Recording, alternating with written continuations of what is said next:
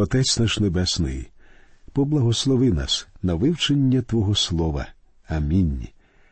Дорогі наші друзі, я радий, що сьогодні ми разом з вами маємо можливість вивчати Слово Боже. Те, що я бачу навколо, викликає в мене розпач і сум'яття. Світ задихається від духовної спраги, вгамувати яку люди можуть тільки за допомогою Ісуса Христа. Тільки Він той камінь, та скеля, з якої ми, подібно до Моїсея, можемо отримати живу воду. І тому я запитую вас, а ви вже підійшли до цієї скелі? Ви вже напилися цієї живої води?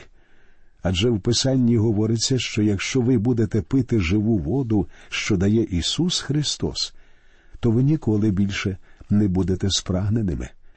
Тепер давайте продовжимо вивчення сімнадцятого розділу книги «Вихід». У цьому розділі розповідається не тільки про те, як Бог допоміг Мойсею водою зі скелі напоїти цілий народ, але й про те, до чого призводить небажання вгамувати духовну справу. Під час своїх мандрів пустелею ізраїльтяни зустрілися з амалекитянами, народом, що у Писанні символізує тілесні бажання. Це ще один приклад нам на науку, тому урок необхідно зрозуміти і засвоїти. Читаємо восьмий вірш. «І прибув Амалек, і воював з Ізраїлем у Рефідімі». Амалек був нащадком Ісава, а Ісав, як ми пам'ятаємо, символізував тілесну природу. Амалекитяни стали ворогами Ізраїлю. Залишилися вони ворогами і зараз. І ось ізраїльтяни вперше вступають із ними в бій. Читаємо дев'ятий та десятий вірші. «І сказав Мойсей до Ісуса, вибери нам людей, і вийди воюй з Амалеком. Узавтра я стану на верхів'ї гори, а Божа палиця буде в моїй руці». І зробив Ісус, як сказав йому Мойсей, щоб воювати з Амалеком. А Мойсей, Аарон та Хур вийшли на верхів'я гори. Ісав символізував тілесну природу. Як Ізраїль не міг сам перемогти Амалека, так і ми з вами не можемо самі перемогти тілесну природу. Тіло воює проти духу, а дух воює проти тіла. Павло так це пояснює у сімнадцятому вірші п'ятого розділу послання до Галатів. «Бо тіло бажає противного духові, а дух противного тілу. І супротивні вони один одному, щоб ви чинили не те, чого хочете». Саме така картина постає перед нами в пустелі. Читаємо одинадцятий та дванадцятий вірші. «І сталося, коли Мойсей підіймав свої руки, то перемагав Ізраїль, а коли руки його опускались, то перемагав Амалек. А руки Мойсеєві стали тяжкі, і взяли вони каменя, і поклали під ним. І сів він на ньому, а Аарон та Хур підтримували руки йому, один із цього боку, а один із того. І були його руки сталі аж до заходу сонця». Якщо уважно вчитуватися, то стає зрозуміло, що битва відбувалася на вершині гори. І вели її за допомогою молитви. Ізраїль переміг у ній зовсім не своїм умінням воювати, оскільки в ізраїльтян ще не було ніякого військового досвіду. Битву виграв Мойсей. Як тільки він в безсиллі опускав руки, діти Ізраїлеві відразу ж починали програвати. Якби не Мойсей, Ізраїль зазнав би поразки. Важливо запам'ятати наступне. Тільки Дух Святий може дарувати нам перемогу над тілесною природою. І ця перемога приходить тоді, коли віруючий чинить за Духом. Як тільки ми починаємо діяти без Духа Божого, Амалек або тілесна природа негайно, причому навіть без особливих зусиль, перемагає нас. Ми самі ніколи не зможемо перемогти тілесну природу, і зробити це може лише Дух Божий. Читаємо вірші з тринадцятого по чотирнадцятий. «І переміг Ісус Амалека, і народ його вістрям меча. І сказав Господь до Мойсея, напиши це на пам'ятку в книзі, і поклади до вух Ісусових, що до краю зітру я пам'ять Амалекову з-під неба». Зараз потрібно сказати кілька слів про Ісуса Навина. він повинен був замінити Мойсея. І тому Бог заздалегідь готує Ісуса до того, що йому потрібно буде зробити. Бог дав Мойсею вказівку повторити Ісусу новину, що амалекитяни будуть знищені. Бог в Ісусі Христі здобув перемогу над тілесною природою. Коли Господь забере свою церкву на небеса, Він змінить її. Це підтверджується п'ятдесят другим віршом п'ятнадцятого розділу першого послання до Коринтян. Там сказано: «Раптом, як оком змигнути, при останній сурмі, бо засурмить вона, і мертві воскреснуть, а ми перемінимось». Якби Господь підніс церкву на небеса такою, яка вона є сьогодні, то небеса стали б такими ж грішними, як земля, тому що ми швидко погубили б усе нашою старою природою.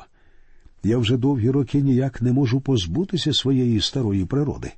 Я вже багато разів намагався із нею покінчити, але вона щоразу оживає. А Бог пообіцяв, що Він покінчить із нашою старою природою. Ті, хто належить Христу, зміняться, і шлях на небеса буде для них відкритим. Читаємо п'ятнадцятий і шістнадцятий вірші. «І збудував Мойсей жертівника, і назвав ім'я йому Єгова Ніссі. І проказав він: бо рука на Господньому прапорі. Господеві війна з Амалеком і з роду в рід». У цьому розділі є три важливих моменти, які необхідно запам'ятати. По-перше, Бог обов'язково позбудеться Амалека, тобто старої природи. По-друге, Господь ніколи не піде на компроміс зі старою природою. Він буде вести битву з Амалеком з покоління в покоління без перемир'я. І третє, конфлікт буде тривати доти, доки ми живемо на цій землі. Тіло і дух будуть завжди воювати між собою. І ми повинні визнати, що перемогу нам може дати лише Дух Святий. Тепер, друзі, ми звернемося до вісімнадцятого розділу книги «Вихід».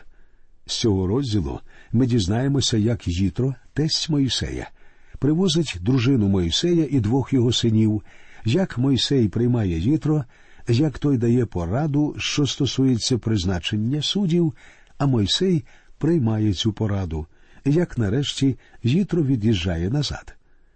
Тут ми дізнаємося про останні з семи важливих подій, які відбулися з дітьми Ізраїлевими на шляху від Єгипту до гори Сінай. Бог веде Мойсея пустелею, даруючи свої об'явлення, але зараз Мойсей звертається по допомогу не до Бога, а до життєвої мудрості. Отже, Їтро, священик Медіямський, приїжджає до Мойсея. Він привозить із собою дружину і дітей Мойсея, які дуже радіють зустрічі. Вийшло своєрідне воз'єднання сім'ї. Отож читаємо перших чотири вірші. «І почув Їтро, жрець Медіянський, Мойсеїв тесть, усе, що зробив був Бог для Мойсея та для свого народу Ізраїлевого, що вивів Господь Ізраїля з Єгипту. І взяв Їтро, Мойсеїв тесть, жінку Мойсеєву Ціпору по відісланні її, та обох синів її, що ймення одному Гершом, бо сказав був: я став приходьком у чужому краї, а ймення другому Єліезер, бо Бог мого батька був мені помічю і визволив мене від фараонового меча». Мойсей увійшов до землі Медіян в супроводі численного ізраїльського народу, і його тесть приводить до нього його дружину і дітей. Очевидно, після того, як в Єгипті Ціпора назвала його нареченим по крові, він відіслав її додому. Про неї нічого не сказано в усій історії виходу. І ось Їтро приводить її з двома синами. Вірші з п'ятого по сьомий. «І прибув Їтро, тесть Мойсеїв, і сини його та жінка його до Мойсея в пустиню, де він отаборився, там біля Божої гори. І сказав він до Мойсея: я тесть твій Їтро, приходжу до тебе, і жінка твоя, і обидва сини її з нею. І вийшов Мойсей навпроти свого тестя та й уклонився до землі, і поцілував його. І питали вони один одного про мир, і ввійшли до намету». Зверніть увагу на чудові стосунки між Мойсеєм та його тестем. Вони, схоже, є дуже близькими, справжні друзі. Мойсей розповідає йому про все, що зробив Бог, коли виводив народ ізраїльський з Єгипту. А Зітро проявляє великий інтерес до всього, що йому говорить Мойсей. Більше того, коли Мойсей вийшов зустрічати свою сім'ю, він поцілував тестя, але нічого не сказано про те, чи цілував він свою дружину. Немає жодного слова і про те, чи був Мойсей радий бачити своїх синів. Все це лише підтверджує висновок, до якого ми вже прийшли в одному з минулих розділів. Сімейні стосунки в Мойсея були не на висоті. Читаємо вірші з восьмого по дванадцятий.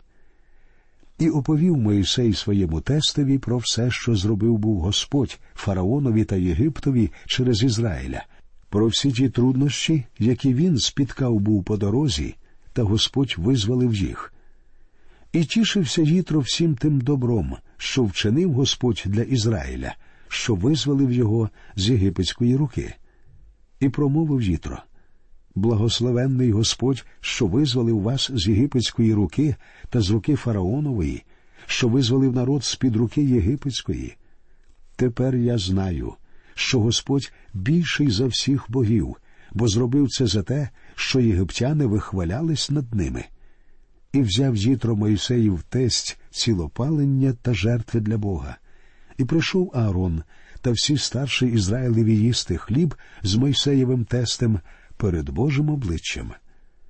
Єтро, скоріше за все, скептично сприйняв заяву Мойсея про те, що він визволить дітей Ізраїлевих з єгипетського рабства.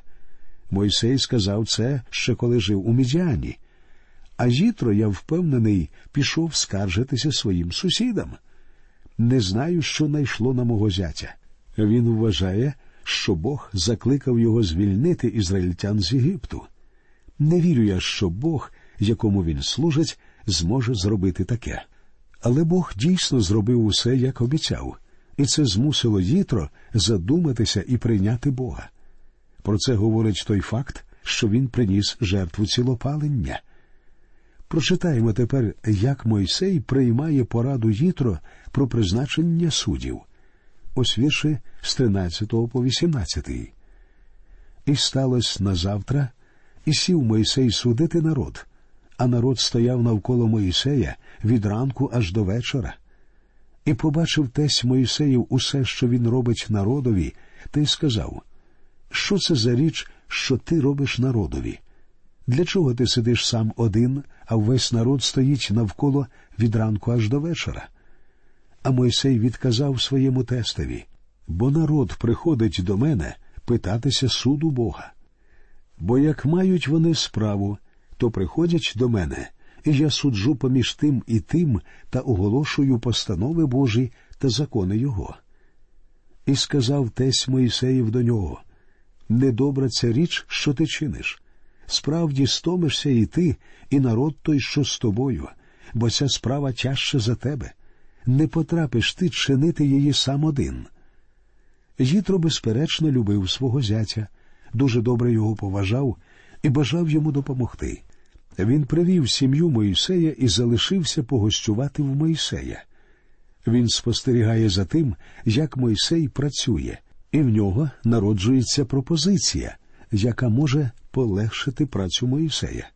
Читаємо: «Тепер послухай мого слова, пораджу тобі, і буде Бог із тобою.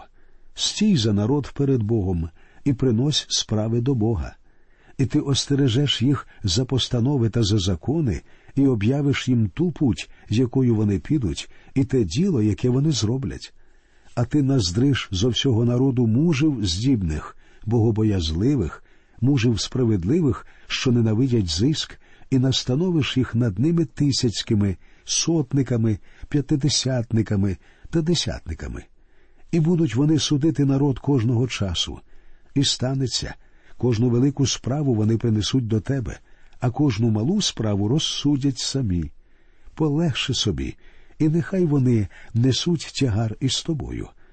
Коли ти зробиш цю річ, а Бог тобі накаже, то ти втримаєшся, а також увесь народ оцей прийде на своє місце в мирі».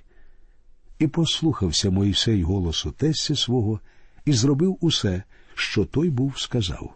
І вибрав Мойсей здібних мужів зо всього Ізраїля, і настановив їх начальниками над народом, тисяцькими, сотниками, п'ятдесятниками та десятниками. І судили вони народ кожного часу.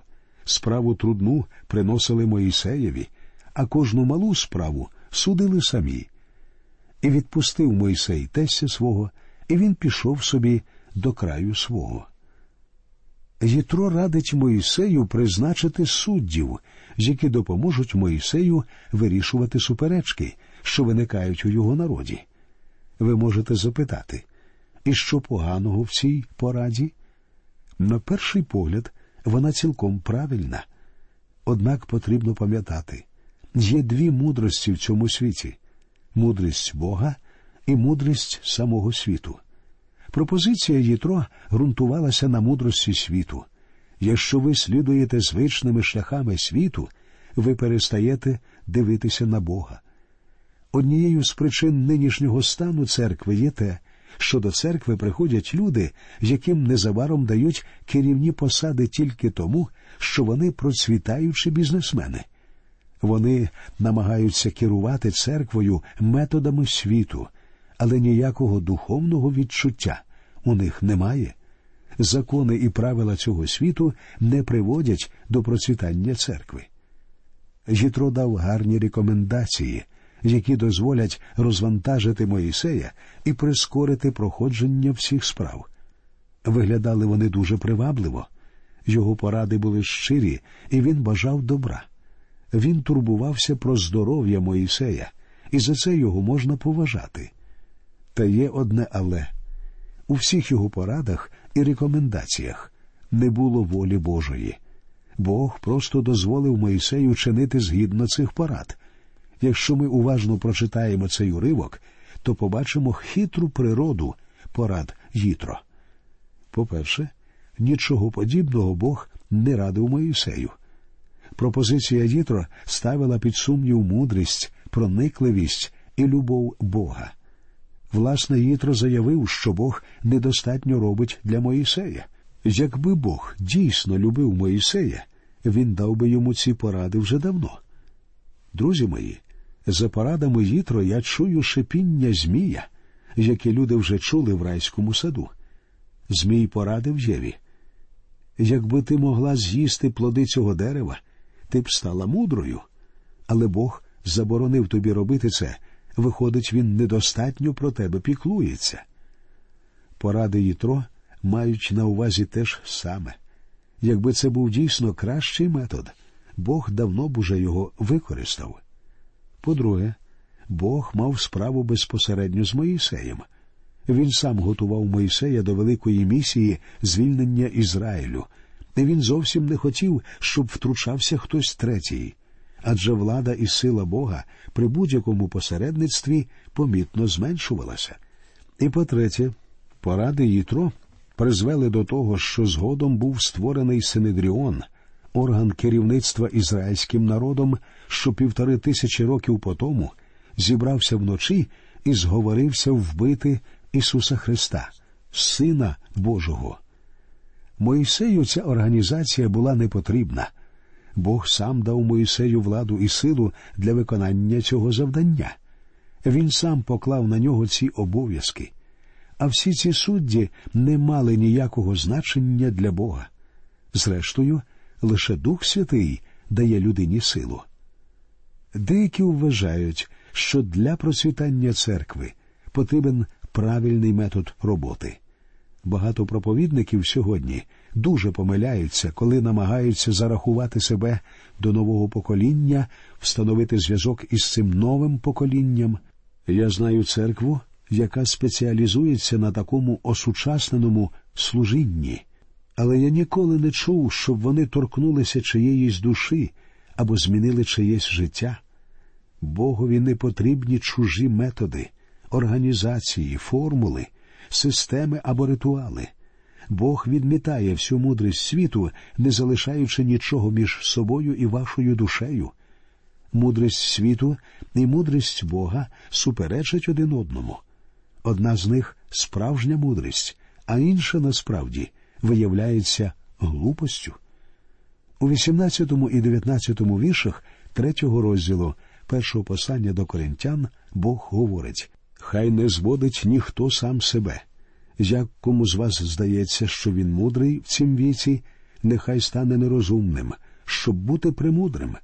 Цьогосвітня бо мудрість у Бога глупота, бо написано: він ловить премудрих у хитрощах їхніх». А апостол Павло говорить у четвертому вірші другого розділу першого послання до Коринтян: «І слово моє, і моя проповідь не в словах переконливих людської мудрости, але в доказі духа та сили». Щоб приводити людей до Христа, зовсім не потрібно бути досконалим інтелектуалом. Для цього людині потрібна лише мудрість Бога, що його направляє. Потрібно відновлення в силі Божій, а не нові людські методи. Друзі мої, а як щодо вас? Ви покладаєтеся на мудрість світу чи просите Бога, щоб Він осінив вас мудрістю, що сходить згори? Ми продовжимо вивчення вісімнадцятого розділу книги «Вихід» у нашій наступній передачі. До нових зустрічей в ефірі. Нехай Господь рясно благословить усіх вас.